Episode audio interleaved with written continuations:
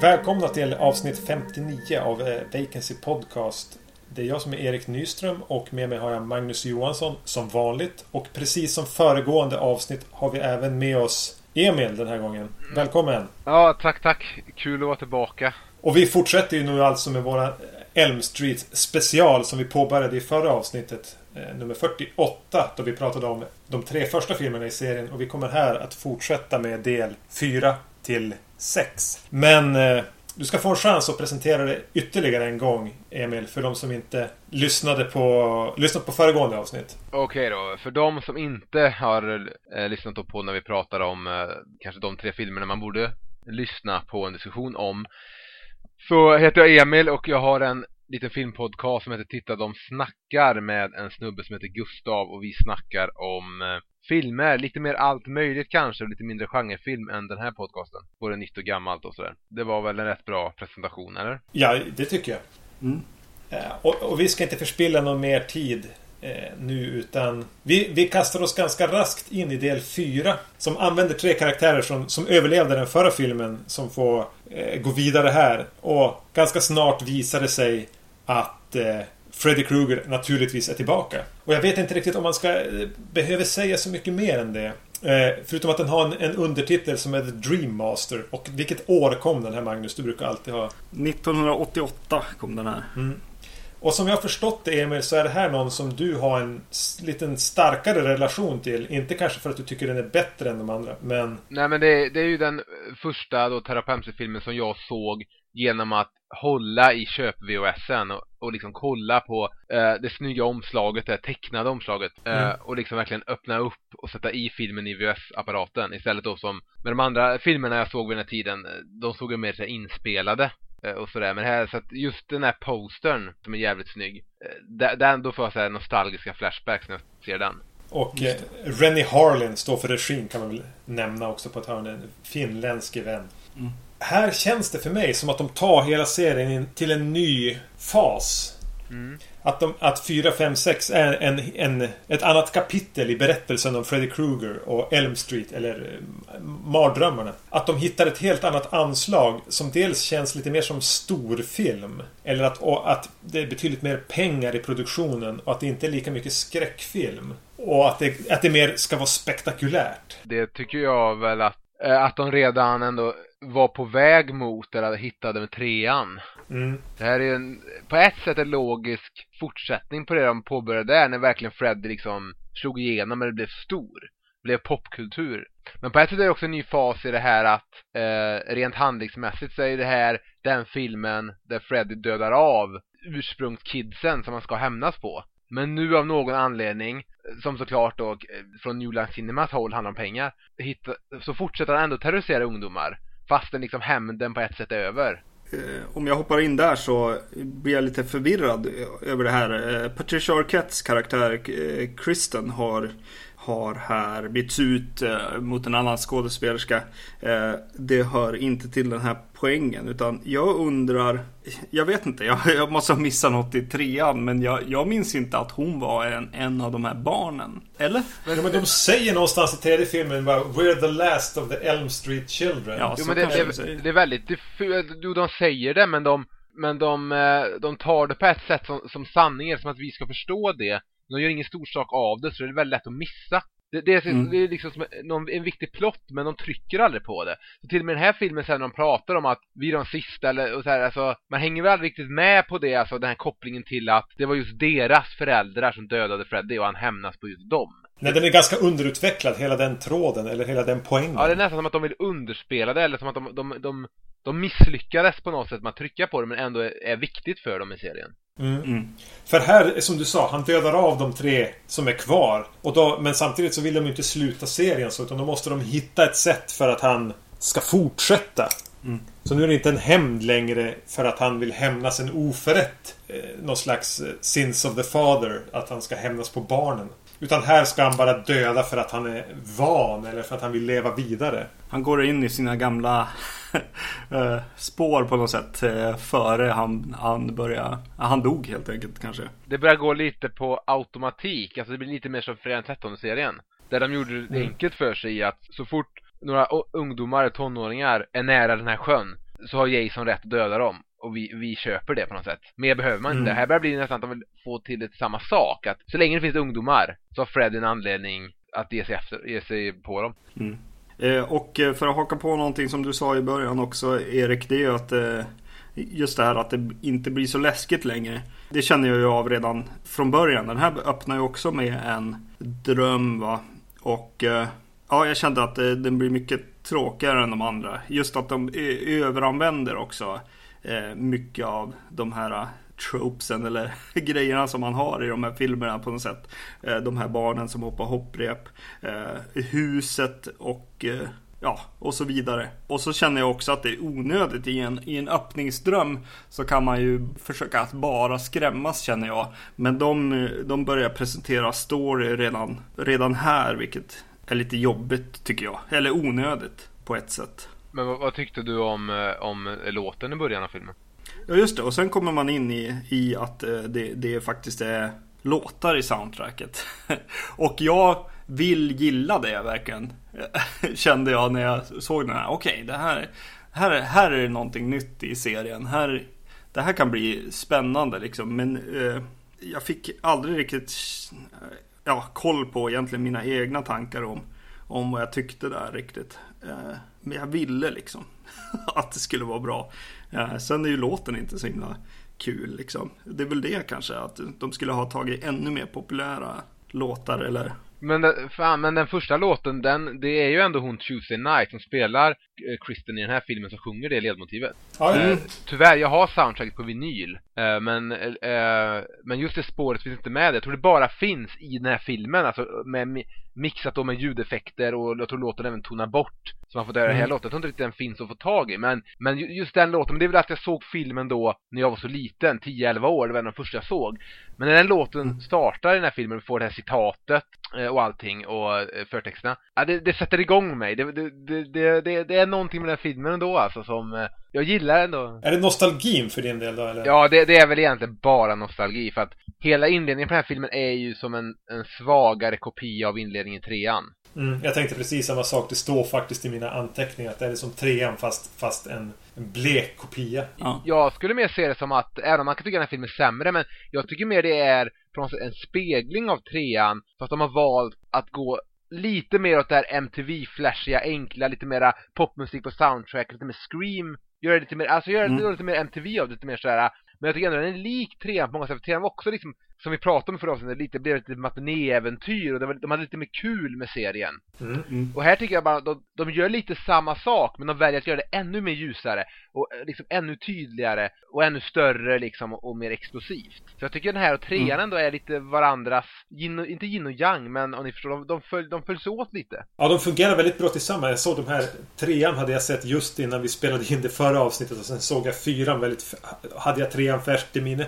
Och de, de känns som syskonfilmer på ett sätt. Jo, precis. Men en, en är den, det ljusa syskonet, en är det lite mer mörka syskonet. Ja. Och det är väl också, de här två, de två filmerna är väl också de som drog in mest pengar innan Freddy vs Jason kom. Mm, ja, det här är väl den mest inkomstbringande av, av i hela originalserien, om man ska kalla det för det. Ja, precis. Trean exploderade väl i jämförelse med ettan och tvåan och sen fyran byggde på ännu mer eh, i, i box office. Eh, men det, det, därför känner jag också att på den här tiden tror jag säkert att fansen eller kidsen typ, alltså hälften gillade trean mest och hälften gillade fyran mest. Alltså man kan tycka, mm lite som, vad fan, jag vet inte, eh, jag kommer inte på något bra exempel från musikvärlden, men det finns säkert någon sån här rockgrupp typ. Gillar man Paul Stanley eller Gene Simmons? Alltså den grejen. Ja.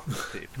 Eh, Dåligt exempel. Nej men, nej, men eh, absolut, jag, jag får ju upp hoppet också här när den här låten kommer in. Det, det måste jag ju ge den här låten egentligen. Och den sätter ju eh, en ton definitivt. Sen tycker jag också att, eh, ja de börjar ju de dödar ju av lite karaktärer här i början från trean och eh, presenterar nya karaktärer. Och den här nya familjen med den supande pappan.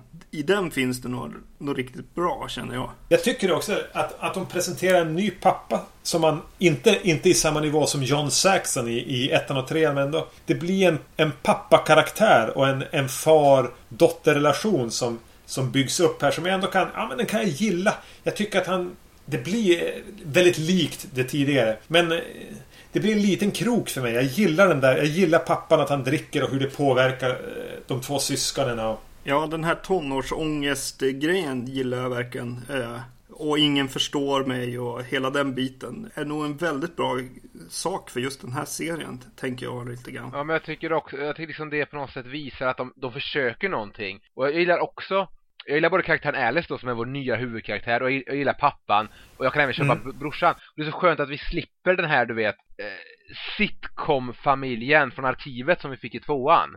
Så de har hämtat mm. långt bak i filmarkivet och bara slängt in i manuset vet, för att vi ska behöva en familj. Här har de ändå försökt skapa en liksom, dynamik och någonting nytt och någonting fräscht och någonting som är värt att engagera sig i. Mm. Och, och, och, jag tycker också att, att, att det som slog mig när jag såg fyran var att ettan till trean har faktiskt haft relativt bra skådespelarprestationer hela vägen igenom. Mm. Eh, och Fyran har egentligen helt okej okay skådespeleri. Med undantag för... Du hade namnet på hon, Emil. Tuesday Night? Nej. Ja, Tuesday Night är hon som tar över för Patricia Ketto. Precis, hon. Och hon är ju musiker egentligen. Hon är sångerska. För hon är den första som jag reagerar på i den här serien verkligen faller igenom som skådis. Hon fungerar... För mig fungerar hon inte alls. Särskilt eftersom hon ska vara då... Ta över efter Patricia Arquette också. Men tror du inte att det är jäkligt skönt för den här filmen att eh, hon tar över från Patricia Arquette och den här nya karaktären Alice då inte behöver Stå i skuggan. slåss mot den karaktären lite grann. Nej men för jag, det undrar jag så här, om, om Patricia Arquette hade, hade då valt att vara kvar. Hon valde att inte ja, vara, med, vara med i den här filmen utan istället antar jag vill hon väl vara med med riktiga filmen kanske då. Men om hon hade behållts, frågan är då om hon hade blivit huvudkaraktären för jag antar att efter trean då att man kände att hon hade Nancy-kvaliteter i att hon ändå var den filmens stjärna. Mm. På något sätt. Mm. Så frågan är då hur filmen har sett ut om hon hade valt, äh, valt att vara kvar. Ja, men på, på, ett sätt så tycker jag att den här Alice är riktigt bra. Jag vet inte, jag, jag gillar henne och jag gillar just hur, hur hennes familjesituation sätts upp och eh, hon blir väldigt intressant. För mig i alla fall. Jag tycker om henne. Så det är ju på ett sätt tur kanske. Ja men det blir lite så här lämna över stafettpinnen grejen där. Mm. Eh, vi får en ny som i det här sammanhanget är bättre än, än Crystal. Intressantare. Mm. Jag har dock aldrig förstått det där. För det är ju liksom klassisk skräckfilm det här. Att de som överlevt film A dör i början av film B. Så vi ska presenteras för nya ungdomar. Och så, fort, så är det ju väldigt tydligt i de 13 filmerna och sådär. Och mm. även det, när vi hade ett avsnitt i Tittarna och snackar du var med i Erik så pratade vi om det med Halloween 4 där att i Halloween 5 varför dödar de syrran för?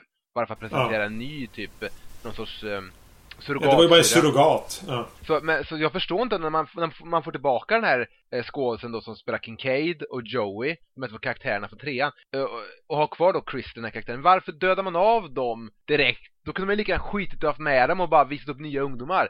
När man väl får chansen att återanvända dem, varför, varför utvecklar man inte deras story då? Jag fattar inte varför i skräckfilmer det är så jävla strikt att man ska döda av hela tiden. Mm. Ja, det är en märklig regel, och jag, eller regel, men eh, konvention. Jag, jag, hade gärna sett att de hade dödat av eh, Kincaid just där. För att han är en sån vansinnigt irriterande karaktär.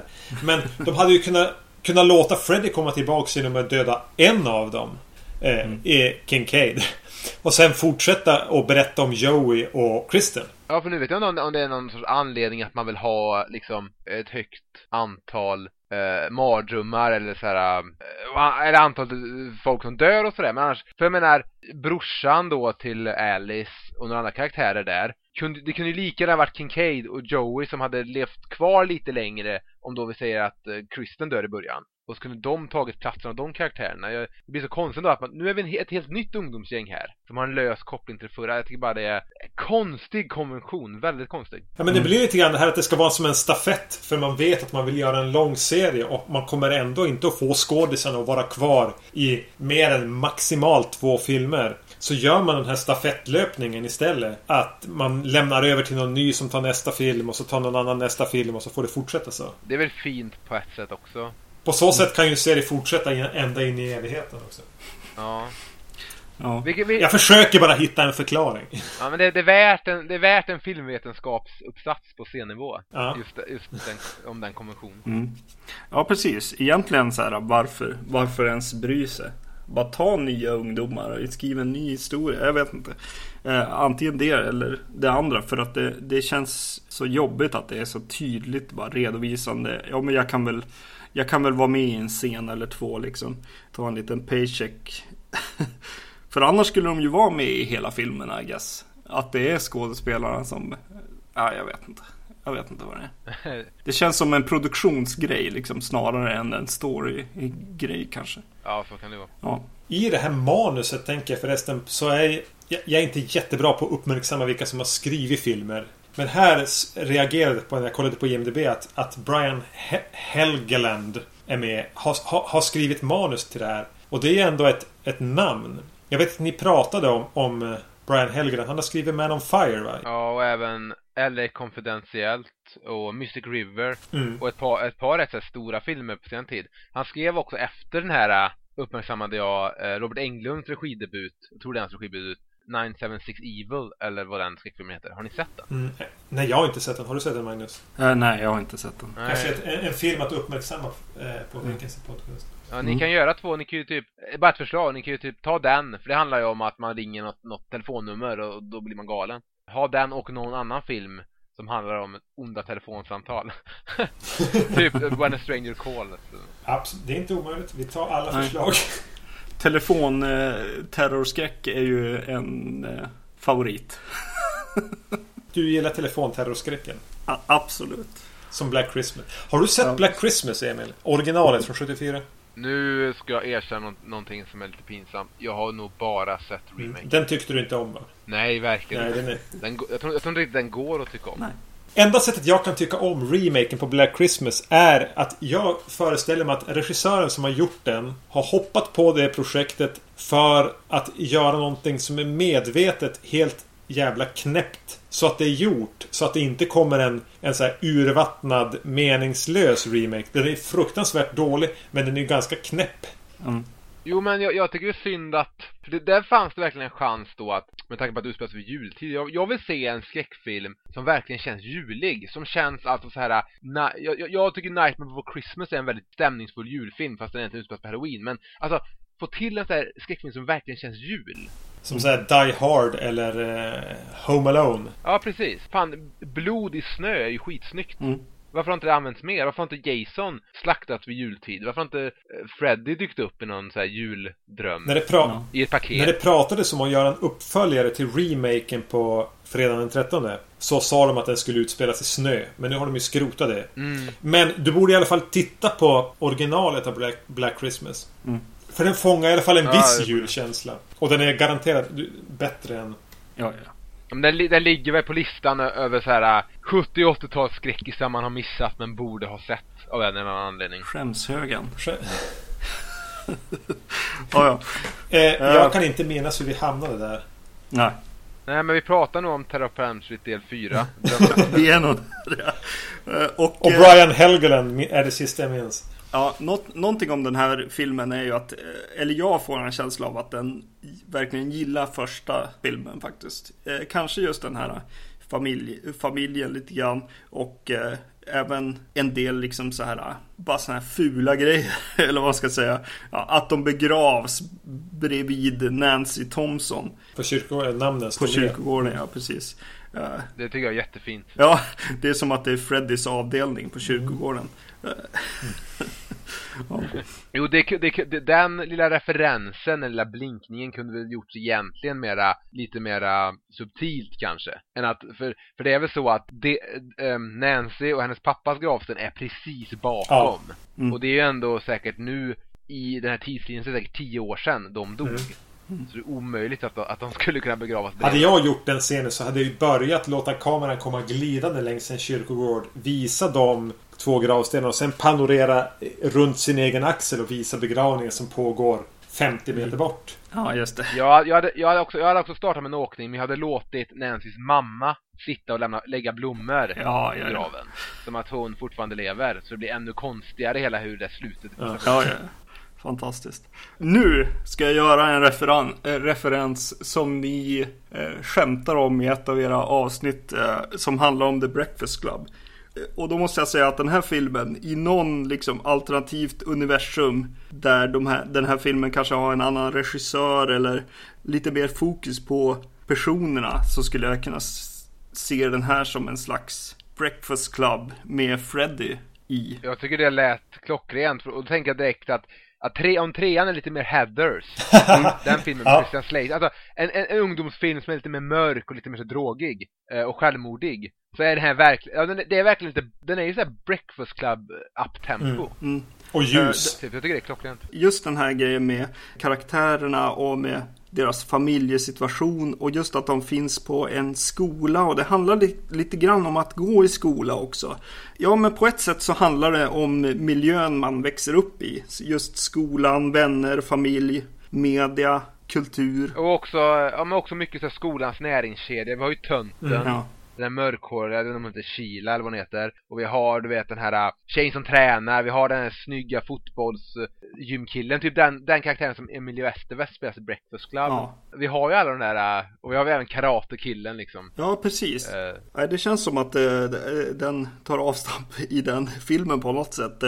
Och just att den handlar om drömmar och förhoppningar är en ganska bra grej i en Freddy-film kan man tycka. Och även att den tar upp eh, döden då för de här ungdomarna, vilket är ju ett steg eh, i att bli, gå in i vuxenvärlden på något sätt. Att. Eh, jag såg bara presentationen av karaktärerna som att de presenterade dem för hur de ska dö. Precis som i tredje filmen så var jag, när vi pratade om den också, så var jag inne på det. Att de visar hon som har astma och det är någon som är rädd för, för, för småkryp. Presenter jag tror det är en och samma scen. Och då tänker man hela tiden bara okej, okay, hon har astma. Det kommer Freddy att använda. Mm. Det där är någon som är livrädd för små, alltså för insekter. Ja men det kommer Freddy att använda. Mm. Ja men det är, det är verkligen det, jag tror du, du sa, beskrev det så i förra avsnittet det här med att det är som att varje mardröm är gjord för en Freddy punchline. Och varje karaktärsdrag är gjort, är gjort för att ge oss en mardröm på det temat. Precis. Till skillnad då från första, andra filmen Mm. Där det mer var det här, det var mer mardrömmar och vi visste inte riktigt, är det verklighet eller är, är det mardröm? Här är det ju väldigt tydligt att nu får vi karate-mardrömmar för att karate, nu är vi på en strand, nu är vi där, bla bla bla. Mm. Mm. Och vad tycker ni om mardrömmarna i den här filmen? Oj, vilken fråga.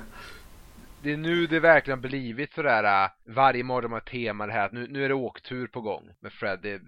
Det, har verkligen gått över till det här. Trean var ändå lite mer så subtil med det där. Mm.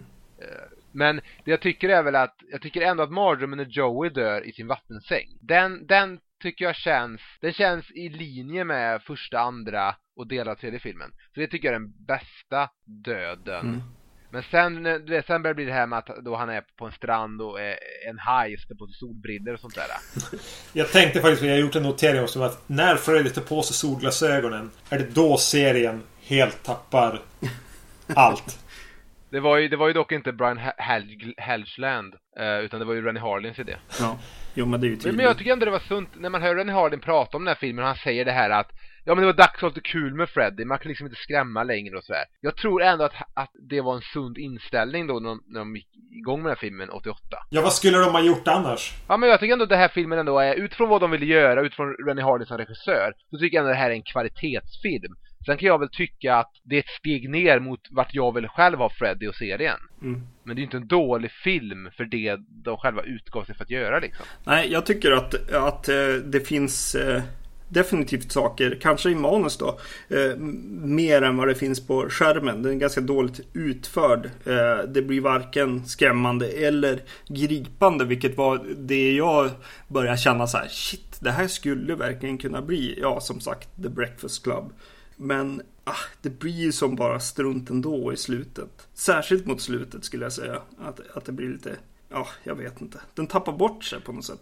Det, för att återknyta till mardrömmar och det där med att det är lite fattigt. En mardröm jag aldrig riktigt känner är eh, så väl utförd som de säkert har tänkt eller, eller som det kunde ha blivit. Eh, och verkligen känns som att de var tvungna att spela in det på en kvart. Det är ju verkligen mordet på brorsan där, den här, den här karate... Mm karatekillen där. När han är i någon eh, dojo, eller vad, hur man uttalar det, mm. det ordet. Och slåss med en, en osynlig Fred. Det är nästan som att fan Robert Englund kan inte komma in idag. Han ligger med halsfluss hemma. Men det känns som att det saknar ett segment mitt i den scenen. Ja, eller typ att det kunde, eller, ja, precis, att det kunde varit början på någonting. Mm. Men det är väl bara så att han är osynlig Freddy, sen flyger handsken mm. rakt in i magen på den här killen. Det, det, det, det, känns verkligen som att det där kunde de gjort bättre. Mm. Det jag minns mest från, förutom som du, som du sa Emil, det här med när Joey drunknar i sin egen vattensäng. Mm. Är ju den här tidsloopen som dyker upp. Ja, när de bara fastnar. Underbart. För jag minns när jag såg den att jag trodde att liksom, det är något fel på min VHS-kopia. För det här scenen har jag redan sett. ja men det gör man ju nu också kände jag. I alla fall första gången det händer så bara, vänta nu. det, är, det är bra gjort på något mm. sätt. Det lurar mig. Och, och, det, och det är också lite en ny så här mardrömskonvention som inte han använt tidigare men känns så klockren. Mm. Mm. För en sån här film. Men jag, jag, tycker hela den delen när, när, vi, när vi börjar hamna i någon sorts konstant mardröm, när vi inte riktigt vet om det är mardröm eller inte. Mm. Uh, Alice i biosalongen, hon sugs in i filmen uh, som är svartvit och sen så är det här den här tidsloopen och det här. Där tycker jag ändå att fan, filmen leker och röjer på ett bra sätt. Mm. Det är verkligen, det, det här är pop, popcorn Fred det är det, ja, ja. Men, men det känns rätt ändå. Scenen som de försöker i den här tidsloopen så är det ju en, en äh, kvinna som, som tränar i sitt gym. Äh, och Freddy dyker upp och trycker ner skivstången. Så hennes, först tänker jag bara det här är ju helt vidrigt. För det här är vad som jag tänker skulle hända om jag skulle försöka pröva mig på bänkpress. Att liksom mina armar skulle brytas sönder av tyngden. Och jag bara, det här är ju jättevidrigt. Det här är ju fantastiskt. Men sen vrider de ju det till att hon håller på att förvandlas till en insekt. För att knyta mm. an till det de hade presenterat. För att hon är rädd för insekter. Och då tappar den mig helt. Mm. Just för att jag hade fått upp förhoppningarna där. Men då, då kan jag ju bara dra en liten kul då sak om min VHS-tid och min tid med den här filmen på VHS. Mm. För två saker skiljer sig nu när jag kollar på den på DVD. Det ena är då eh, en av de bästa replikerna i hela den här serien. Och det är, det är då när, i början när, när Freddy vaknar till liv av att en hund pissar eld. Mm. Varför, vem vet? Det vet inte ens Rennie Harlin. Men så, så, så det första repliken Freddy säger i filmen, han säger eh, You shouldn't have buried me, I'm not dead. Och på VHS var kopian alltid så mörk att det såg ut som att han sa det. Men sen på DVD så ser man att han inte rör läpparna. Så det blir en helt annan upplevelse av att, att repliken mer sägs, alltså på något sätt Freddy säger det liksom i, utan att säga det så att säga. Mm -hmm.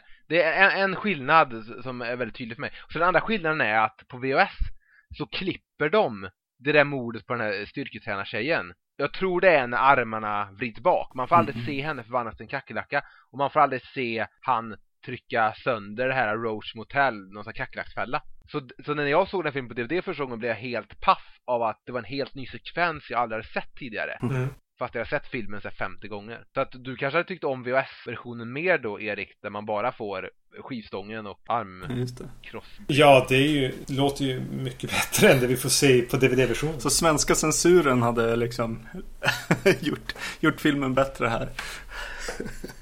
Mm. Någonting jag känner av i, i den här också, eh, som är lite sjukt i den här filmen, det är ju att hon, hon visar sig ju här eh, vara typ the dream master eller vad hon uh, eh, The gatekeeper. Uh, hon på något sätt ger Freddy liv igen och ger honom mer och mer offer. Så hon får kraft av de som dör för att då kunna stoppa Freddy. Det är en jätte Sjuk liksom loop egentligen. Så hon måste liksom vänta ut liksom. Ja, men jag måste nog, han måste nog dö, få döda liksom två eller tre till av mina kompisar innan jag kan liksom ta honom. Jag vet inte. Det hade ju varit ett skönt så indiespel känner jag direkt så här att typ så, du måste låta vissa karaktärer dö för att du själv ska kunna få deras krafter och döda den onda i spelet eller i en film. Jag tycker det är intressant men jag, jag hade tänkt så mycket på det för att jag tycker det är likt i trean eh, med det här The Dream Warriors då att man, man skapar så här, en orealistisk lösning mm för, för att lösa ett orealistiskt här, problem man har som är Freddy då. Mm. mm. Och samma sak här, det blir så här att ja, här har man bara skrivit ihop någonting för att komma till ett slut där Freddy kan besegras. Men det är inte, gru det är inte grundat i någon, någon teori om drömmar eller någon psykoanalys eller någonting. Det är bara någonting man har kommit på att jo, det finns drömmästare och det finns drömkrigare och sådär. Jag tycker bara det, det, är fel sätt att lösa det på. Då tycker jag fan det är bättre att man löser det med, med, med kors och heligt vatten. Ja, det blir ju en ny Men, grej för varje film också. Det är det som gör att... Ja, och, och helt taget från ingenstans. Mm. Så jag hade riktigt tänkt på det, men jag tycker det är dock lite fint att att hon får egenskaper av sina, eh, sina döda vänner. Men dock tycker jag också det är så här, som vi pratade om att, eh, att, de, att de inte riktigt har förklarat det där med att han först dödade eh, ungarna till, till föräldrarna som brände honom och sen plötsligt ger han sig på andra ungar det är samma sak här det med att han, hon får deras krafter men det är liksom det är ändå lite så underspelat mm. på något sätt. Hon, hon, säger någon replik ibland så är det någon som poängterar det att oj du säger precis som vår döda kompis brukar säga. Mm, och hon röker det är så här, Ja hon börjar röka och sådär men det, det är ändå det, det, de drar inte riktigt på några stora växlar med det heller utan det bara är ett faktum och sen så möter de Freddy i en kyrka med de här krafterna helt plötsligt. Jag tyckte att hela den här slutstriden i kyrkan var ganska... Den var ganska schysst ändå. Alltså jag blev förvånad över hur bra jag tyckte att de fick till en slutstrid mot Freddy i den här filmen. Hmm. Nej, är det inte lite poor man's Karate Kid? Sådär, men det är verkligen såhär, slå, reagera, nu slår du, nu reagerar jag. Ja, men i den här serien har de ju alltid haft problem med sluten. Alltså hur man förgör ja. Freddy. Ja. Och här tycker jag ändå att de lyckas få det så bra som det kanske går att få. Jo men ändå så är det ju inte hennes kamp mot Freddy som avgör utan det är ändå också en sån här grej som bara kommer det här med att ja ja men om Freddy ser sig själv i en spegel vilket är lite löjligt för han, det har varit speglar mig tidigare mardrömmar. Mm. Då plötsligt ska han gå under. Och det är också någonting som kommer bara av en jävla, någon jävla skapad drömmästarramsa. Ja. Det blir lite Deus ex machina av det. Ja. Just punchen med spegeln håller jag med om. Det, det, det, fungerar inte. Men just hur de slåss och hur, hur, hur, i kyrkan här och hur de agerar i kyrkan.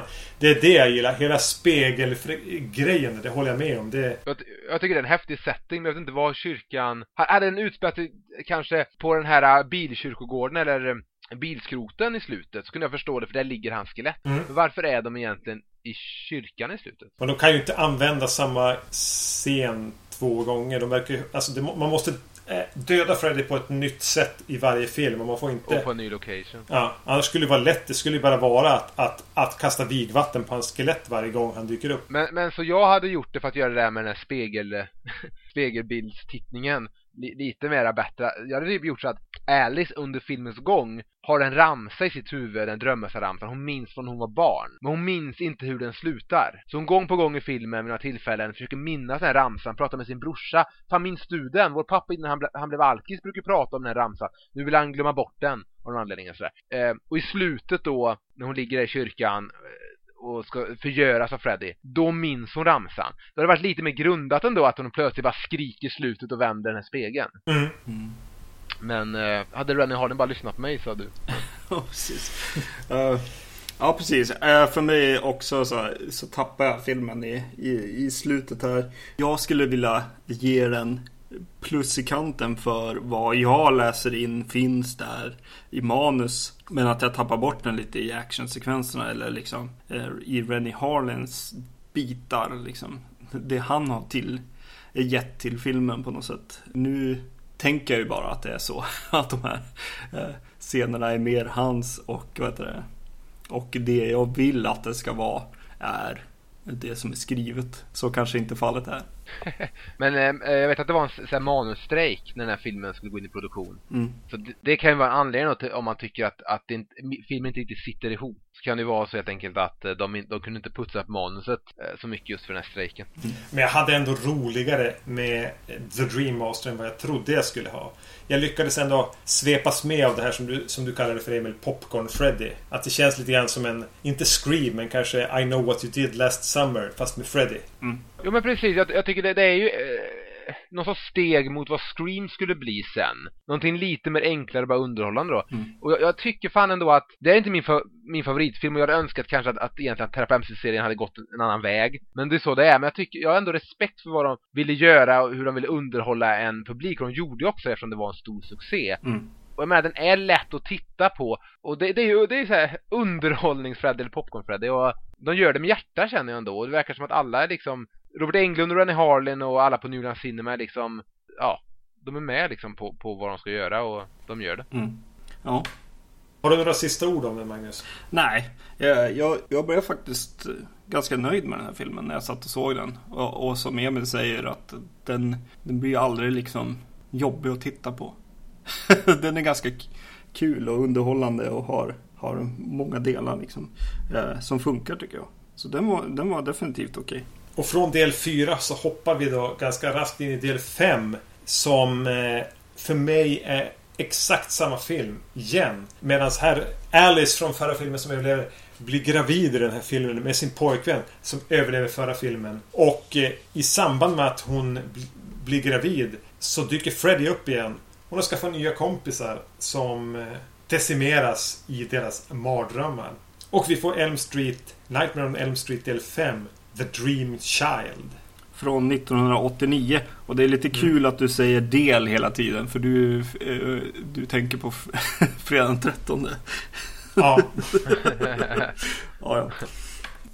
Den är regisserad av Steven Hopkins som har gjort Rovdjuret 2, eh, Blown Away eller Tidsfrist 0, Lost in Space och 12 avsnitt av 24. Ja, men sen gjorde han också, eh, tror jag i alla fall, den här uh, The Life and Death of Peter Sellers. Ja, det stämmer. Mm. Så, som skiljer sig lite från det övriga, så det, det är bara värt att nämna. Ja att han också försökte på den här mera, en annan typ av film. Mm. Här kommer jag in på, på det, det Emil tog upp i fyran. Vad fan är det med den här serien och att de känner att de måste re redovisa vad som händer med karaktärerna i förra filmerna tänker jag direkt när jag börjar se den här. Sen, sen, sen visar det sig att de får större del av den här filmen än vad jag trodde då. Men var det här första gången du såg den? Nej, men det, det var ett tag sedan ändå. Som ja, men, men, men Ja, för, för min fråga då är, när du såg den här filmen från början då, och man presenteras för Alice och den här, um, hennes pojkvän. Mm. Uh, trodde du då att, okej, okay, nu finns de med här för de ska dödas av? Absolut. För det har jag ju lärt mig genom serien liksom. Ja, men det håller jag inte ja. med. För så fort man får veta att hon är gravid, vilket man får veta, förstår ganska snabbt, så tänker jag att hon kommer ju att överleva. För innan en Hollywoodfilm av den här typen skulle döda en gravid kvinna. Ja, det är nog direkt inpå som jag tänker de här tankarna. När jag ser dem på skärmen liksom. Eh, så absolut, det är klart. Men däremot visste man ju att han var dödsdömd, hennes pojkvän. Mm. Men någonting värt att säga är ju att den här, jag tror den här filmen kom för 11 månader efter fyran. Mm. Eh, så fort de såg första liksom, helgens biointäkter för fyran satte de igång med femman direkt. Eh, så den här gjordes ju på rekordtid för att få ut den till nästa liksom. Samma tid nästa år, kan man säga. Året efter. Mm. Och eh, jag vet inte, men min fråga är väl om tycker ni det känns av att det är lite snabbare produktion än i, i fyran? Inte direkt. Men det jag känner av är att den är oerhört lik i känsla fyran. Fast lite mindre... Alltså det känns tröttare. Mm. Men inte, inte, kan man inte jämföra lite då med hur tvåan känns ifrån ettan? De tycker jag också har lite samma känsla för att det känns som en billigare version av ettan. Alltså nu, nu är mitt... Alltså det jag känner från tvåan är att den känns eh, så oerhört konstig i sammanhanget. Att, okay. att det känns som den här filmen som egentligen var ett annat manus. Mm. Eh, Medan den här filmen, femman, känns verkligen som jag, jag blev lite så här. Vad fan, nu måste de ha steppat upp med takten här och faktiskt bara filmat de här back-to-back verkligen. Det fick jag ju känslan av så att eh, jag håller ju med dig e-, Emil där att jag fick den, eh, den känslan definitivt. Eh, jag trodde till och med att det var liksom innan de hade satt upp den på bio i princip. Eh, att de, de mm. gick från ena scenen till, till den här på något sätt. Trots att Alice ändå är så olik sig. De hade kunnat byta skådis där och lura mig. Får man, får, man, får man erkänna här att jag tycker hon är hetare i den här filmen än i förra? Får man lägga diskussionen på den nivån? hon, hon, ser ju inte lika mycket ut som en, så här, en, en outsider eller en tönt här. Här ser hon ju mer ut som den populära tjejen i skolan. Ja, hon har väl blonderat håret också. En annan look och eh, hon för sig på ett annat sätt. Mm. Men, men, ja men precis, om vi, om vi ska ändå vara där så, så måste jag säga att Alice eh, hittills är ju den, den mest intressanta på den nivån. I serien. Eh, hon är sötast och intressantast för mig tycker jag. oh, ja. Hon slår alltså Patricia Arquette. I det här fallet gör vi det, fast att jag har haft en crush på Patricia Arquette vid något tillfälle i mitt liv, definitivt. För jag tycker att Patricia Arquette är så jäkla trött. Hon går ju in i rollen alldeles för mycket. så hon, hon eh, lyckas aldrig bli liksom ja, het, eller vad ska jag säga. ja. Men, men det jag, det här det är en av de filmerna som är bespottade i den här serien. Mm. Och jag kan förstå det för jag tycker filmen faller på väldigt många punkter som säkert ni kommer ta upp här eller, eller vi kommer komma till. Men det jag tycker ändå är att jag ändå har lite respekt för Stephen Hopkins och vad han ville göra. För jag tycker att hela inledningen av filmen Alltså från att det, det börjar med förtexter som ligger liksom på en, på en sexscen i blått ljus eh, som ska vara väldigt vacker och sensuell och det är väl där också barnet blir till då. Eh, och sen så får vi följa då när Alice ska duscha och det blir en mardröm av det och hon hamnar i det här mentalsjukhuset där hon, vi får en liten backstory till hur Freddy blev till då. Som, eh, ja, hon, hon, han blev ju till, till av då av att en en nunna blev våldtagen av hundra stycken mentalpatienter en hel natt. Liksom. Eh, men hela den delen, det är lite mer gotiskt, mer gotisk look än de tidigare filmerna, vilket vi inte har sett. Så det tycker jag är soft. Jag tycker även, ja men det funkar också att köra Freddy gotiskt på något sätt. Det är lite mer sådär. Men jag, tyck, jag tycker ändå att hela den inledningen lovar väldigt mycket, för jag tycker den är väldigt bra. Det, det, det är inte en upprepning som, som fyrans inledning är då av trean. Och vi, vi är inte i det här äh, hans hus igen, utan vi är i, mer på mentalsjukhus nu. Det är mer rostigt, mer brunt. Jag tycker det är rätt bra. Men efter den första scenen så blir det inte så mycket mer av filmen. Men jag tycker ändå att just början med den här filmen tycker jag ändå så här, lovar en nästan så här, det här kan nog vara lika bra nästan som första filmen. Ni håller väl inte med antar jag? Mm. Det jag minns bara av när jag ser början av den här filmen är att jag vet att jag har ganska dåliga minnen av den. Eh, och det... Du vet att nej, snart kommer den här Jacob-karaktären, snart kommer barnvagnen, snart kommer mm. all skit. Mm. Eh, och, och, och eh, ganska snabbt när man får se hur Freddy blir till, eller vad man ska säga. Så, så, så blir hans mamma liksom viktig igen. Och den här en... Helt plötsligt så... Och, och, i resten av den här filmen så porträtteras hon av en ganska ung kvinna som inte är mer än 25. Medan vi i trean fick lära känna hon som en kvinna som kanske var 60. Och, och, och, och varför uppenbarar hon sig på, i olika skepnader. Då börjar jag irritera mig på den där... Eh, men det, det, är väl bättre det än att de hade då, om de inte har fått tag i den äldre originalskådisen från trean, att de då hade tagit en annan karaktär för att spela mamman som ska vara gammal. Det hade känts konstigare. Här får vi ändå se kvinnan i den åldern då, hon blev våldtagen av de här hundra galningarna jag tycker ändå det finns en viss poäng med att visa en ung. Ja, jo, i, i framförallt i inledningssekvensen. Men att hon sen fortsätter att vara ung i resten av filmen. Men visst, jag kan mm. köpa det. Är inget, det, är inte no, det är inte mina stora problem med den här filmen. Mm. Det jag redan i den här mardrömssekvensen är då återigen Robert Englund med osminkad. Vilket han har varit i. Han var det i, i fyran och han var det nog i trean också. Och i två, alltså det här man börjar fundera om... Vart var han det, vart var han det i fyran? Jag har gjort i mina noteringar att, att här had, där hade jag börjat fundera på vad, om han hade det i sitt kontrakt att vara med. Vilken, vilken av filmerna är det han är skolsköterska? Det är i fyran. Mm. Ja, men där är han ju sminkad som, som tant. Ja, ja, ja, ja du ja. menar... Jag menar att han inte har på sig den här smälta osten i ansiktet. Ja, okej, okej, okej. Eh, att han är med i tvåan som någon busschaufför. Är han med i trean?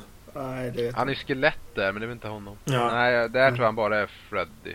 Och så dyker han upp i fyran som, som den här skolsköterskan med läppstift och glasögon som man visst man kan kalla det att han är sminkad. Eh, och här är han en av de här männen som våldtar eh, Amanda Kruger. Hade han det i sitt kontrakt här att han skulle få vara med i filmerna utan Freddy-sminket? Jag tänker att det är vad det, producenter eller regissörer som tycker synd om honom. Att han får sitta där i tre, tre plus timmar och bli sminkad varje morgon. Och ändå inte riktigt synas Eh, i filmen. Så, så ja, visst, kontrakt kan man väl tänka sig, men jag tror snarare att det är en, ett tack till honom. Men jag tycker också det är en rätt självklar cameo i den, i den typ av scen. Så där förstår jag ändå det, men däremot tycker jag att också det lite likt eh, det här med eh, gravstenarna Nancy och hennes pappas gravsten i del 4 tycker jag det är soft att man får se honom där om man är ett fan. Man fattar, där står Robert Englund. Men det är en sån extrem närbild. Och vi är så länge på hans ansikte att det går inte att missa att det är honom. Att det blir, den referensen kunde också varit lite mer subtil. Mm. Ja, den är ju allt annat än subtil. För kameran glider ganska länge mellan de här dårarna. Och helt plötsligt så är det som att någon drar i handbromsen och så är det någon som ställer sig och tittar in i kameran och nästan vinkar. Mm. Som så här, unga brukar göra när de intervjuar eh, eh, Gunde Svan. Står det alltid barn. Det är nästan den känslan jag får av det. Mm. Men vi kanske ska lämna den här lilla parentesen som, och utsvävningen från min sida. Men vad tycker ni om uh, Freddys makeup i den här filmen? Jag, jag, tycker att både fyran och femman börjar lida av att de uh, visar honom i, i solsken, eller på att säga. Nej, men i, i, de ljussätter honom. rakt framifrån. Jag tycker att man bara ska ha sidbelysning på honom. Nästan uteslutande. Det är då han blir läskig liksom. Men ja visst, han, han har väl gått över till att vara en lite mer ikonisk karaktär här. Men ja, det är tråkigt alltså. Och, och just den här filmen har ju nästan den värsta va. De, de har lite svart runt ögonen på honom Så han ska bli lite dödskalle. Ja. Eh, vilket jag inte tyckte om alls. Nej men för, för jag tycker ändå, jag tycker trean, jag nämnde nu för avsnittet, jag tycker trean liksom sätter Freddy-looken, det är så man minns Freddy. Mm. mm. Och jag tycker fyran har väl en snarlik look. Men här, jag tror, jag kan ha fel, men jag tror att makeup-artisten från första filmen var tillbaka här. Och de valde, eller han valde då att nu gör vi Freddy lite, lite äldre. Mm. Men jag tycker bara det ser billigt ut med det svarta under ögonen. Mm. Han, han ser mer ut som, jag vet inte vad, alltså typ ett spöke. Mm. Eller, eller något sånt där. Han ser inte, jag förstår inte, jag förstår inte varför inte någon drog i nödbromsen där. Robert Englund om ingen annan. Ja. Och, och liksom bara, vad håller vi på med? Varför försöker vi förändra Freddy och se bara billigare och sämre ut? Och samtidigt har jag aldrig fattat det i början med att han har en jättelång så här eh, vänsterarm och en konstig fot och sådär när han föds. Det känns bara så onödigt. Låt han födas, låt det vara lite köttigt, men sen låt han vara Freddy. Mm. Varför ska han dyka upp med en sån här släpande jävla arm för? Ja. det är en jättekonstig detalj. Jag väntade på något sätt att den skulle få sin förklaring. Att det skulle komma en, alltså en, en poäng, en punchline med det. Ja, men, ja. ja jag känner liksom att det saknas en scen där där, där betydelsen finns av det här. Ja, men, men, nu är det som att man har tänkt för mycket. Ja, men den här filmen är ju eh, väldigt mycket yta. Alltså den är ju väldigt överdesignad. Den här skitiga pojken med blodig nallebjörn. Eh, motorcykel möter man i någon slags me me mekanisk kött. Eh, orgie där.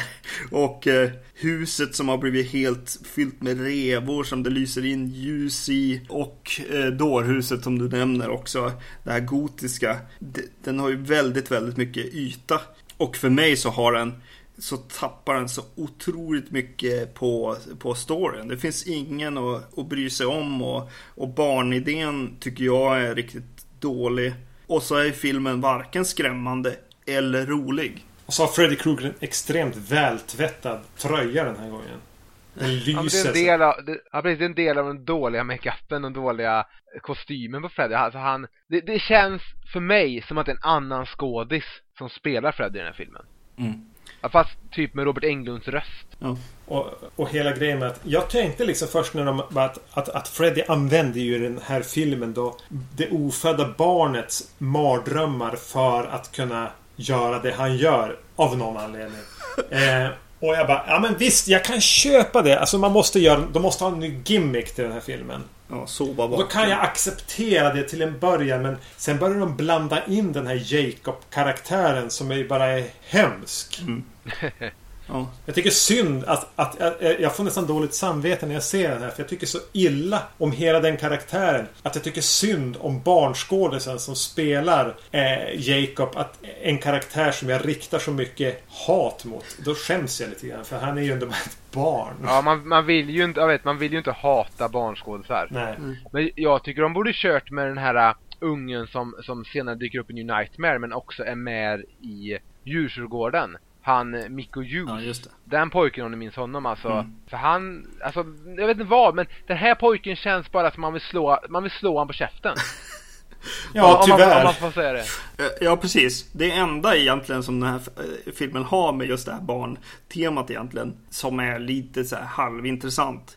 Som nyhet i, fil i filmserien. Det är väl att drömma vaken. Ja, vilket jag vet inte. Det är väl det de vill komma åt. Och så bara, ja men hur ska hon kunna drömma vaken? Ja, hon kanske är gravid och barnet drömmer hela tiden. Jag vet inte. Eller ja, jag vet inte om det kom Det ena kom före det andra men De gjorde så mycket, det är så mycket enklare då i Fredag 13-serien För det är så här Hur ska vi väcka Jason till liv? Ja, vi har ju, vi har, vi har ju ström vi har blixt, vi har voodoo, vi har eh, några som har sex i rummet bredvid. Alltså, det är så enkelt. Sen är han tillbaka och så dödar han ungdomar. Mm. Det är nog inte svårare med Freddy, för där vill man ändå vara, ha lite mer en anledning. Och så blir det så här tillkrånglat. Och det blir ändå väldigt ytligt ändå liksom. Så det blir bara så här, det blir bara för mycket så här. Varför? Okej, okay, då drömmer barnet väldigt mycket och då kan alltså han nå dem via barnet för att Alice är nu för stark för honom från förra filmen som var konstigt att börja med att hon var en drömmästare. Mm. Man, man fick ju liksom bygga på mer och mer på ett trasigt hus istället för att bara riva allting och,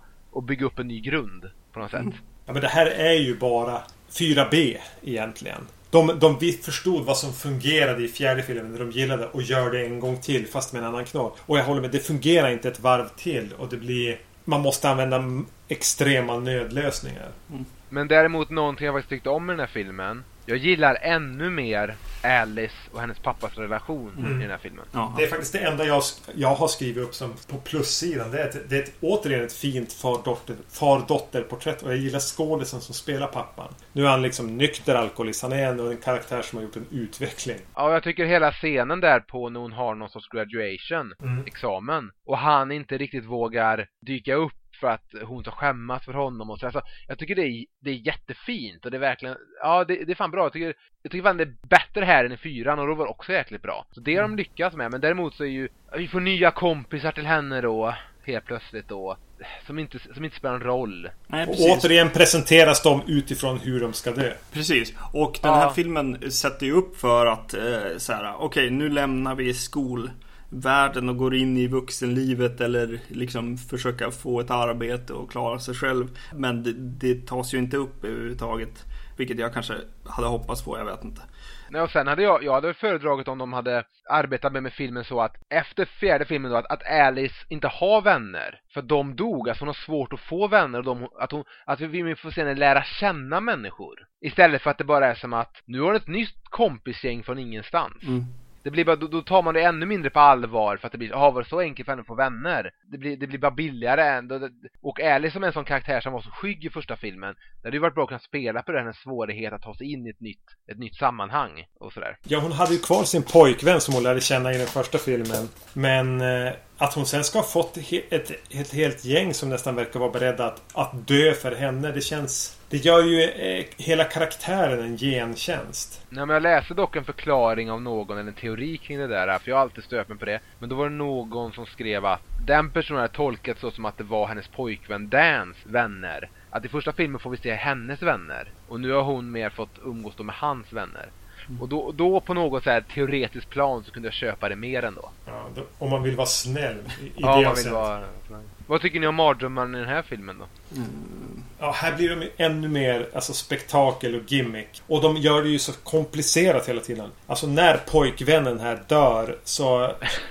så drar de ut på det i evighet. Först kör han bil va? Ja. Ja, just det. Ja. Och sen, sen kör han motorcykel och fastnar i motor och återvänder till stället där han startade de tar det så väldigt många varv utan att det egentligen blir en spektakulär punchline. Eller är det så att jag ska uppleva det som spektakulärt det här när han fast... Alltså när han och, som Magnus pratade om tidigare, smälter ihop med motorcykeln och det blir en sån här man machine manga-grej. Mm. Ja men det blir, det, det tycker jag är så ointressant men eh, någonting värt att nämna kanske är att den här filmen är ju den enda eh, Eller jag tror man kan se första lite också som klippt Men det här är den enda filmen på hemmavideo nu som är klippt fortfarande. Saknas det någonting? Eh, ja det, det är väl två mord, det är väl dels det mordet är ännu mer Ännu mer invecklat och längre När, när han blir, den här mordcykeln och han blir rätt eh, Det är längre och lite köttigare. Och sen även mordet på, på, på hon Greta hon som eh, äter sig till själv till döds. Mm. Det känns lite oh, rumphugget hela det mordet. Ja, oh. ja för där, där får man ju se där får man ju se Freddy verkligen köra in sina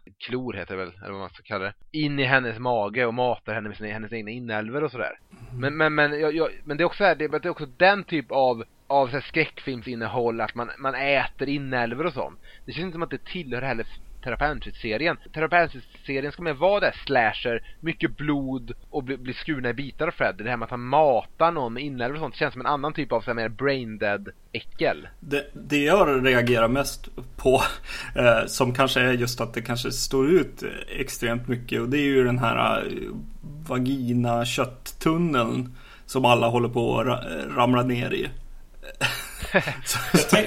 jag ville, Navelsträngen eller? Ja, jag ville verkligen att så här, ja det är en navelsträng, det är en navelsträng, det är en navelsträng. Men sen så bara, nej det är nog liksom någon slags födelsekanal här, eller vad man ska kalla det. Det kändes extremt. Men som sagt, allt är ju för designen egentligen och, och att hon, hennes effekt där med det hon har ätit upp och kommer tillbaka med det här eh, uppblåsta ansiktet. Eh, det är ju Ja, jag vet inte. Det jag kommer att tänka på är liksom Guillermo del Toro. Hans filmer är ju också väldigt extrem designade axelryckningar lite grann till filmer. På det viset att de inte riktigt har det där innehållet utan att de har väldigt mycket yta, känner jag i alla fall, i många, många av hans filmer. Och då har jag inte då sett eh, eh den här som alla hyllar så mycket. Vad heter den? Pans labyrint. Pans labyrint har jag inte sett. Jag vet alla hyllar den men eh, jag tror att om du ser den så kommer du inse att det, det också är, som du så bra uttryckte det, en, en, det är en visuell axelryckning även den filmen. Mm. Jag tyckte om... Utan om Erik håller med. Jag tycker om, det jag tyckte om i Pans labyrint var ju de delarna som inte utspelades i, i fantasivärlden. En, en liten flicka vars, vars mamma träffar en ny obehaglig fascist som slår ihjäl folk med glasflaskor. Jo, men det är väl därför jag... Jag tyckte det, jag, jag tyckte det kändes lite sökt och pretentiöst. Alltså det känns inte som att det kom från Guillermo del Toros hjärta, det innehållet. Utan, utan det var mer ett innehåll för att få filmen på filmfestivaler. Det enda han ville egentligen ville göra var de här jävla monsterkreationerna. Ja, de är ju trista. Eller för, ja, det känns, så filmen känns, jag tycker inte filmen känns äkta. Det stör mig på med den. Ja, det kan jag hålla med om. Det, det, det, det är väl därför, inte, inte uppriktig. Det är därför jag tycker, vad heter den? The Devil's Backbone kanske är hans bästa film. För att han håller sig ganska långt ifrån liksom de här. Och det är väl också en rätt simpel skräckfilm som jag minns Ja, precis. Rätt så snygg men mm. Ja, en sån klassisk spansk skräckfilm som vi nu överöses med nu när de är så producerade av Guillermo del Toro. Ja, precis. Så kommer det Mama och allt vad de heter. Mm. Så kommer, det kommer en per år typ. Mm. Mm. Och ja, nej, vi kan släppa Guillermo del Eller skulle det vara intressant om, om han, del Toro, fick göra en Nightmare on Elm Street-film? Ja, men jag tror att jag just har sett den filmen. Jag tror att Dream Child är den filmen. Den han skulle åstadkomma? Ja. Skulle han då göra en aha-video-mardröm? Absolut. Ehm, det, det är ju skämskuddevarningen i den här filmen är ju egentligen när Freddy blir Super Freddy. Och han blir ja. den här superhjälten med någon slags kanoner på armarna eller vad det nu är. Mm.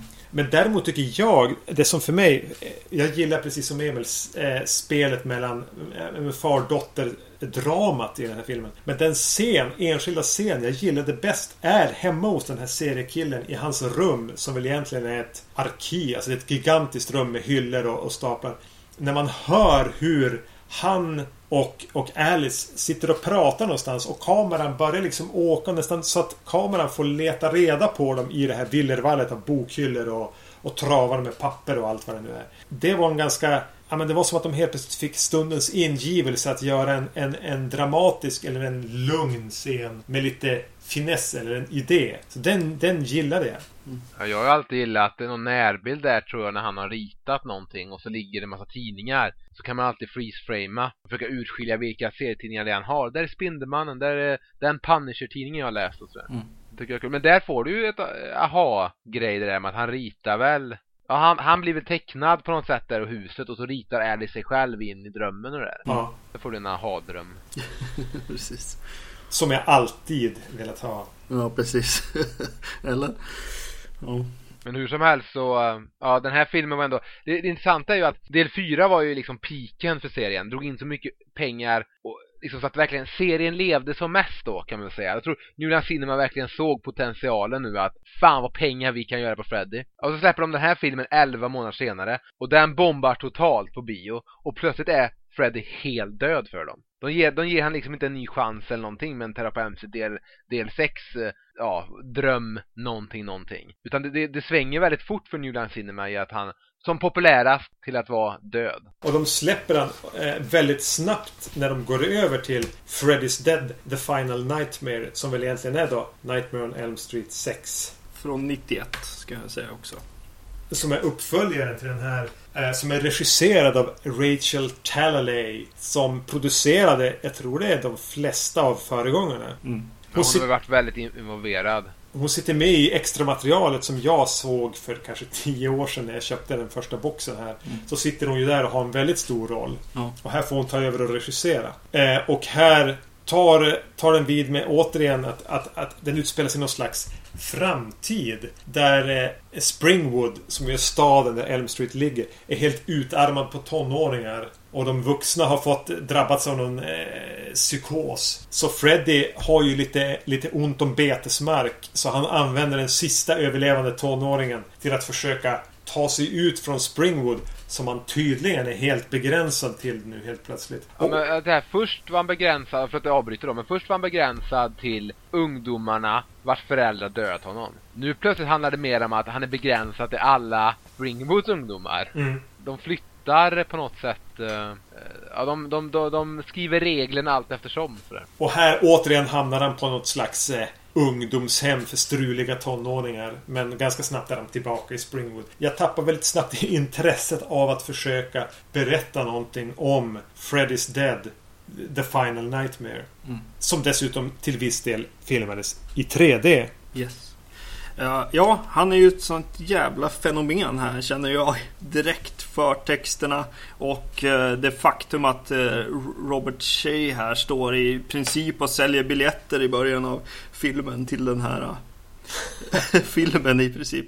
Känns tidigt i och med den liksom cuen eller den början här att den kommer att bli roligare än Dreamchild att se. Lite fartigare och och sådär känner jag i alla fall från anslaget här som, som, som gör många grejer och, eh, och, och som också refererar väldigt mycket till eh, vad ska man säga, trean och ettan skulle jag säga egentligen. Lite grann tvåan också, det är väl någon buss där med eh, också. Förutom att den då känns som en, en tv-film. Ja, jag tycker den, den, den har inte mycket DNA kvar från de fem tidigare filmerna. Mm. Här är det någonting helt annat vi bjuds på. Mm. Mm. Ja men precis. Jag, Och, jag, skulle väl säga att eh, 4566 bottles of beer on the wall eh, sätter någon slags ton här för vad filmen kommer att vara. men, men tycker ni då, märker man av att den är gjord i en tid där Twin Peaks var någonting väldigt, väldigt på allas läppar något väldigt stort. De refererar väl till och med till Twin Peaks, alltså rent genom att nämna det. Ja, ja, jo, de vill skapa en stad som är, som är kufisk och man behöver inte skämmas för att det ser ut som en tv-serie längre kanske. ja, precis. Och ja, precis. Just det här att alla barnen är borta från staden och allt det där. Och så skriver de skriver något konstigt i början om när den utspelas. Ja, det är tio år, eh, tio år in i framtiden. Tio år in i framtiden. Så typ 1999 det, eller... Ja. Det är typ det är typ det enda jag gillar med den här filmen alltså. Inte för att förstöra diskussionen men jag tycker den här filmen är något av det sämsta jag sett. Men det enda jag gillar är nästan just att, att filmen utspelar sig tio år in i framtiden och, och jag har alltid uppfattat det som, och jag tror det är så de menar, att när man än ser den här filmen så är det tio år in i framtiden. Det är typ 10 years from now eller någonting står det väl? Ja. Och det tycker jag är ett rätt smart sätt att göra det på. Mm. För då kommer den, all, den alltid vara längre fram än när man ser den. Så man skulle inte kunna fyllt på med filmer bakom den här. Mm. mm. Nu gjorde de ju inte det men... Och jag, ja, jag tänker att det var någon sån de höll upp. Att de här fortfarande hoppades på den här Freddy vs Jason-filmen. Och höll lite öppet för den. Men jag tycker att den här har ett så här visuellt släktskap med Jason Goes to Hell. Att de här Jason Goes to Hell och den här utspelas i samma universum. Mm. Absolut. Ja, och, bo, och, och, båda fattar inte vad fan de liksom, de fattar inte vilken, vilken, vilken filmserie de, de, de liksom håller på att arbeta med. Det är så här, äh, som Jason Goes to Hell då. Låt oss, typ nu när Cinema ska göra sin första fredag 13 film. Ja, ja, men låt oss göra en en Jason-film utan Jason. Och här är det så att vi ska avsluta Freddy-serien eh, med ett fyrverkeri. Och så är det så att då gör vi någonting som inte alls är Terror på Elm Street. Jag tycker bara det är så här, hur, hur fan kan då, har de mötena gått till? när de har bestämt det här i något jävla konferensrum rum, på New Line Cinema. Jag kan, jag kan inte fatta hur man kan på något sätt bara ja, jag vet inte vad, alltså dra de här två varumärkena i smutsen så som man gör med de två filmerna. Och båda känns som två tv-serier. Mm. Jag tror de bara gav konceptet till några, till någon, alltså som tog det och sprang. För så var ju lite exemplet med, med Jason Goes to Hell. Det var två ja. så här, nyexade filmskolestudenter som fick göra en film helt plötsligt. Och det här känns samma sak. Förutom att det då är producenten bakom de tidigare som regisserar. Vilket hon ju uppenbarligen inte kan. Nej, som fick göra filmen för att hon hade en relation till Robert Shea i flera år och sa men nu är det väl ändå min tur nu. Och så säger han, ja visst, för att de har gjort chansningar innan. I princip alla regissörer längs den här resan och det har gått rätt bra de flesta gångerna. Men, men när man märker att den här kvinnan är ju för i helvete ingen regissör. Nej, hon har ju ingen och aning om vad och för, och för att ha jobbat då på den här serien i så många år så verkar hon fan inte fatta vad fan man ska göra med den. Mm. Det är ju ver det är verkligen så här uh, missfire av Guds nåde den här filmen. Jag, jag hatar den här filmen. det var roligt. Eh, jag måste säga så här. Jag har, en helt, jag har en eh, lite annan infallsvinkel här. För att det här är nog för mig motsvarigheten till Eriks liksom fredag den 13 del, vad är det, 7, The New Blood som han har sett flest gånger egentligen av, av, ja. fredag, av fredag den 13. Och eh, kanske din eh, nummer fyra då, eh, Emil att jag har nog sett den här mest förutom första filmen faktiskt. Inser jag när jag ser den. Jag, jag kommer ihåg så mycket scener och men varför då? Ja, ja, eh, ja, men det vet man ju inte. Alltså det är ju bara så. Den har ju aldrig gått, den har aldrig gått på svensk tv och så. Ja, nej. Hade du den på typ på VHS när du var liten eller något sånt? Ja, det måste du ha haft. Yngre. För det här är den första av Elm Street-filmerna som jag tror att jag och Magnus då, som har sett väldigt mycket filmer tillsammans från det att vi var typ 12. Mm. Att vi såg den här när den kom en ny och hyra. Mm. Och att vi liksom bara oh shit, så här, sista Elm Street-filmen. Mm. Ja, så, var, så var New Nightmare för mig. Där har jag, har jag liksom, där minns jag att, att jag var i nuet när den stod som vi, i videohyllan på, på hyrfilmsbutiken Trollhättan. Men den här filmen, alltså jag har ett minne att jag sett men min farmor, eh, gammal redan då när jag var yngre, nu död. Men jag minns att hon tvingades att se en Freddy-film med mig när jag var på besök och sen i Lidköping och sov över. Eh, och hon satt liksom bakom mig och kollade för jag vågade inte kolla själv. Eh, för jag hyrde två filmer, en var Onda Dockan 2 som jag minns att hon fick titta med mig. Hon fattade inte riktigt vad som pågick. Så, men så minns jag inte om det är Freddy's Dead jag såg med henne eller om, eller om det var den här uh, hyr som fanns med två avsnitt ur den här Freddy's Nightmares, den här tv-serien som kom då i två säsonger med, med ja, olika historier i Springwood som Freddy då presenterade. Mm. Uh, men jag minns inte om det är den här, men jag minns bara att det, det är någon av de två. Så att jag, det var en rätt dum liten sidohistoria här. Uh, minns du vad din farmor tyckte om filmen? Nej, men jag minns att hon blev, att när vi pratar om det i min släkt så, så pratas det om det som att Ja, så blev farmor tvingad av att se filmen där sent med dig för du inte vågade Emil. Så jag tror inte riktigt att hon ville titta på det. Jag tror inte hon fattade vad som pågick. Men, men den här filmen är, är ju också en film som jag inte riktigt fattar vad som pågår i heller. Det är ju hela den här staden, vad fan. Jag hade jättejobbigt med att ta mig igenom den. Eh, det, det jag visste var ju att, ja men visst, det, det, det är ett gäng cameos här i den här filmen. Mm. Som jag eh, tänkte att ja, men jag, ska, jag, jag, tar fokus på när de dyker upp i alla fall. Så har jag några så här krokar. Det ska bli kul att se så här Roseanne Barr och Johnny Depp och Alice. Men nu liksom när man ser den i sin helhet och, och blickar tillbaka bara. Vad fan, hur kunde de... Varför alla de här cameos? Och vad var det som fick dem att ställa upp i den här filmen? Men, Johnny Depp, Alice Cooper, Roseanne Barr, Tom Arnold. Men det, det är det jag känner om den här filmen. Att, att den är bara så här Freddy-fenomenet rakt av på något sätt. Och eh, minns du det här från den där filmen och eh, det andra från den andra filmen? Och, och, eh, och även så tar den upp lite så här eh, bakgrundshistorier med de här eh, flashbacksen som, som dyker upp med, med Freddy och visar att han har en fru och, ett, och en dotter här och och så vidare. Och eh, av någon anledning så tycker jag att det är helt okej. Okay. Jag tycker att det är kul att han har en fru. För det känns väldigt seriemördaraktigt för mig. Men man får, inte, man får inte tycka att det här är kul för att den här filmen, även om vissa delar då innan i den här terapeutserien har varit kanske mindre bra eller misslyckade, den här filmen pissar ju på allting som är Freddy på något sätt och, och, och pissar på potentialen som den här serien har. Och, och jag tycker Freddy är så jävla på här. Det är som att Robert Englund har inte haft på sig makeupen på några år och har glömt av hur han spelar Freddy. Och det enda han gör här är ju dra one-liners. Mm. Och, inte, och, inte, och det är inte som att morden är gjorda här för att de ska dra one-liner, utan varje replik han säger är en one-liner som, som på något sätt ska referera till som popkulturellt eller bara var, var roligt och det blir så här, det finns, det finns en line i filmen som är, som är rätt känd rätt bra och det är det här när han säger Every town has an Elm Street. Mm. Och det var ju lite konceptet med serien. Ja men det är väl, det är väl lite sådär fint men annars blir det, blir det bara väldigt på, alltså han, han rider på en på en kvass som en häxa. Han spelar tv-spel. Ja, och det är också fruktansvärt. Alltså, det är ju inte bra. Ja, men alltså, Nej. då tycker jag att, att, eh, ja men då har man ju en annan syn på serien tror jag än vad jag har. För, för, för mig så summerar snarare den här filmen hela serien. Och säger så här, ja men det här hände i den där filmen, i den där filmen hände det här. Och han blir bara mer och mer tokrolig och one-liners och eh, nästan, ja men den nästan kritiserar serien i sig, filmen på något sätt. Och säger, ja men den där grejen vi gjorde i den där filmen var inte så himla bra. Vi kanske borde ta upp det på ett sätt. Jag vet inte. Jag tror att du läser in mycket mer i det här än vad som finns. För jag, för jag kände när jag hade sett de här, då tänker jag att ja, men Elm Street originalserien består av fem filmer. Och sen en så här Saturday Night Live-grej. Som gjordes för TV. Som de kallar för Freddy's Dead. Mm. Så, så, känner jag att jag ser, det här räknar jag knappt in i, i serien. Mm.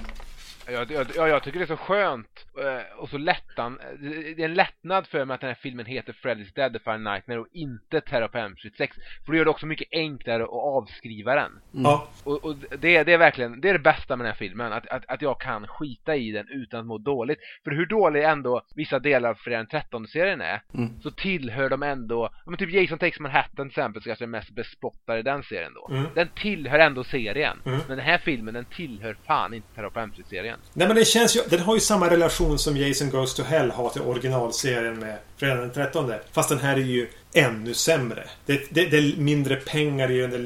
Det är mindre kompetens i, i allt. I, I liksom hur de har skrivit den. I, i regin och i... Ja, framförallt i, i, i Freddys makeup som här är helt... Här är det ju snarare Robert Englund med, med lite, jag vet inte, lätt mascara. Mm. Ja, det börjar kännas här som att, att man vill se Robert Englund. Alltså han, han trycker sig igenom Freddy-masken. Och vill bli lika med Freddy, men Freddy är ju sin grej. Men det kanske är hans tankar hela tiden det här med att dyka upp i så här cameos utan smink och sådär. Att han till slut ville bara att fan, kan vi inte skita i makeupen helt och bara låta det vara, vara jag? Jag kan ta den här grön och rödrandiga tröjan, det räcker väl? Men däremot tycker jag, en sak jag har riktigt förstått, eller jag tycker synd att de inte försökte på, är ju att de kunde ju under den här tiden försökt göra en prequel. För jag tycker ju ändå att här får man lite flashbacks då. Så jag inte riktigt förstår varför man får. För varför ska, vem är det som, vad har de för syfte egentligen? Men, jag tycker de kunde gjort en prequel till första filmen i, under de här åren när Robert Englund ändå var så pass ung. Vi, för det, det, finns ju någon backstory, hela den här staden, den här mörka hemligheten och, och det här. Och, de har liksom aldrig utvecklat det så jävla mycket utan mer då refererat till det lite eller gett oss smakprov från mm. det. Skulle inte ni vilja sett en film som bara heter typ Elm Street? Ja, hellre än den här filmen. Ja, det hade kanske varit det perfekta sättet att avsluta serien på. Eller göra som de gjorde med den här Hellraiser 4, där de pendlar mellan eh, 1700-tal, framtid och nutid. Att man här hade fått en prequel och det kanske på något sätt knyter an till någon som vi är, och sen får vi även en, en handling som utspelar sig efter då del 5 som ändå knyter an till prequeln på något sätt. Alltså man får två filmer i ett på något sätt. Har du sett eh, Psycho 4? TV-filmen? Nej jag, nej, jag har nog bara sett ettan, tvåan, trean. Jag har inte sett fyran. Den går ut på att Norman Bates ringer upp liksom en sån här radiopsykolog eller radiotalkshow och berättar om sitt eh, förflutna. Så det är ju en prequel-grej. Där nutiden är en ganska risig Anthony Perkins som sitter och pratar i telefon. Men det är lite den, det, det konceptet. Ja men det hade ju varit, det tycker jag hade varit roligare då att nu ska vi avsluta Freddy-serien här. Så nu får ni se vad som egentligen hände 1977 eller när han nu mördade de här äh, kidsen på Elm Street. Och samtidigt ska ni få se han förgöras. En rolig grej som eh, med det skulle ju vara att man behöll titeln då. Freddy's ja. Dead, The Final Nightmare. Det skulle ju funka häftigt i det fallet. Uh, ja, okej, okay, visst. Jag håller med. Försvara den idag. jag förstår vad ni säger och jag har en, en skev liksom, syn på den här eftersom att jag har eh, starkast minnen egentligen från, från den här kanske. Och det jag minns mest och som jag tycker fortfarande är lite kul, det är ju kart, kartgrejen tycker jag är rolig. när den, när den aldrig tar slut liksom, när han, när han fäller upp den och att den säger att de är fucked. Jag tycker det är kul. Eh, och så sen så är det snygg, snygg ljudläggning i scenen med den döva killen som eh, när han drömmer och särskilt då innan han börjar höra saker högt så, så är det eh, jävligt häftigt när han, när han inte hör. Bara hantverket av ljudläggningen där skulle jag säga. Sen så, sen så gör ju den här filmen det som jag ville att första filmen skulle göra. Att de dödar Freddy på det här avdramatiserade sättet egentligen. Att spränga med en dynamitgubbe i magen, är det avdramatiserat? Nej, nej, nej, okej. Dynamitgubben får, försöker jag läsa bort med att, vad det, att eh, dra ut han ur, ur, ur, drömmen och sen liksom sto, stoppa hans eh, handske i magen på honom. Eh, det tycker jag är en, eh, nästan det bästa sättet att ta död på Freddy. Eftersom att... Ja men det kan jag hålla med om. Det kan jag hålla med om. Jo men det, det är väl så jag tycker då kanske att de kunde eh, gjort i slutet på fyran där i kyrkan då eftersom det ändå ska bli någon sån här kung fu match mellan Alice och Freddy, då kunde du sluta med att hon verkligen rent fysiskt oskadliggör honom. Ja. Och, och jag håller med om att det, det är kanske, kanske det bästa slutet, liksom, om man nu ska döda Freddy.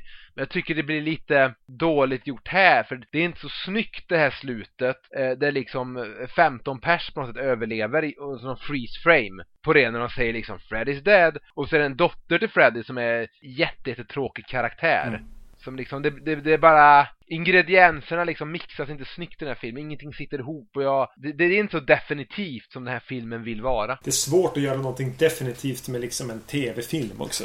Jo, jo det är sant. Um, jag har hela tiden trott att den här heter Freddy's, Freddy's Death. Alltså jag har tänkt att det har varit det det betyder. Men det gör ju inte Den säger ju Freddy's Dead. Alltså som ett, det borde nästan vara ett utropstecken efter. Mm.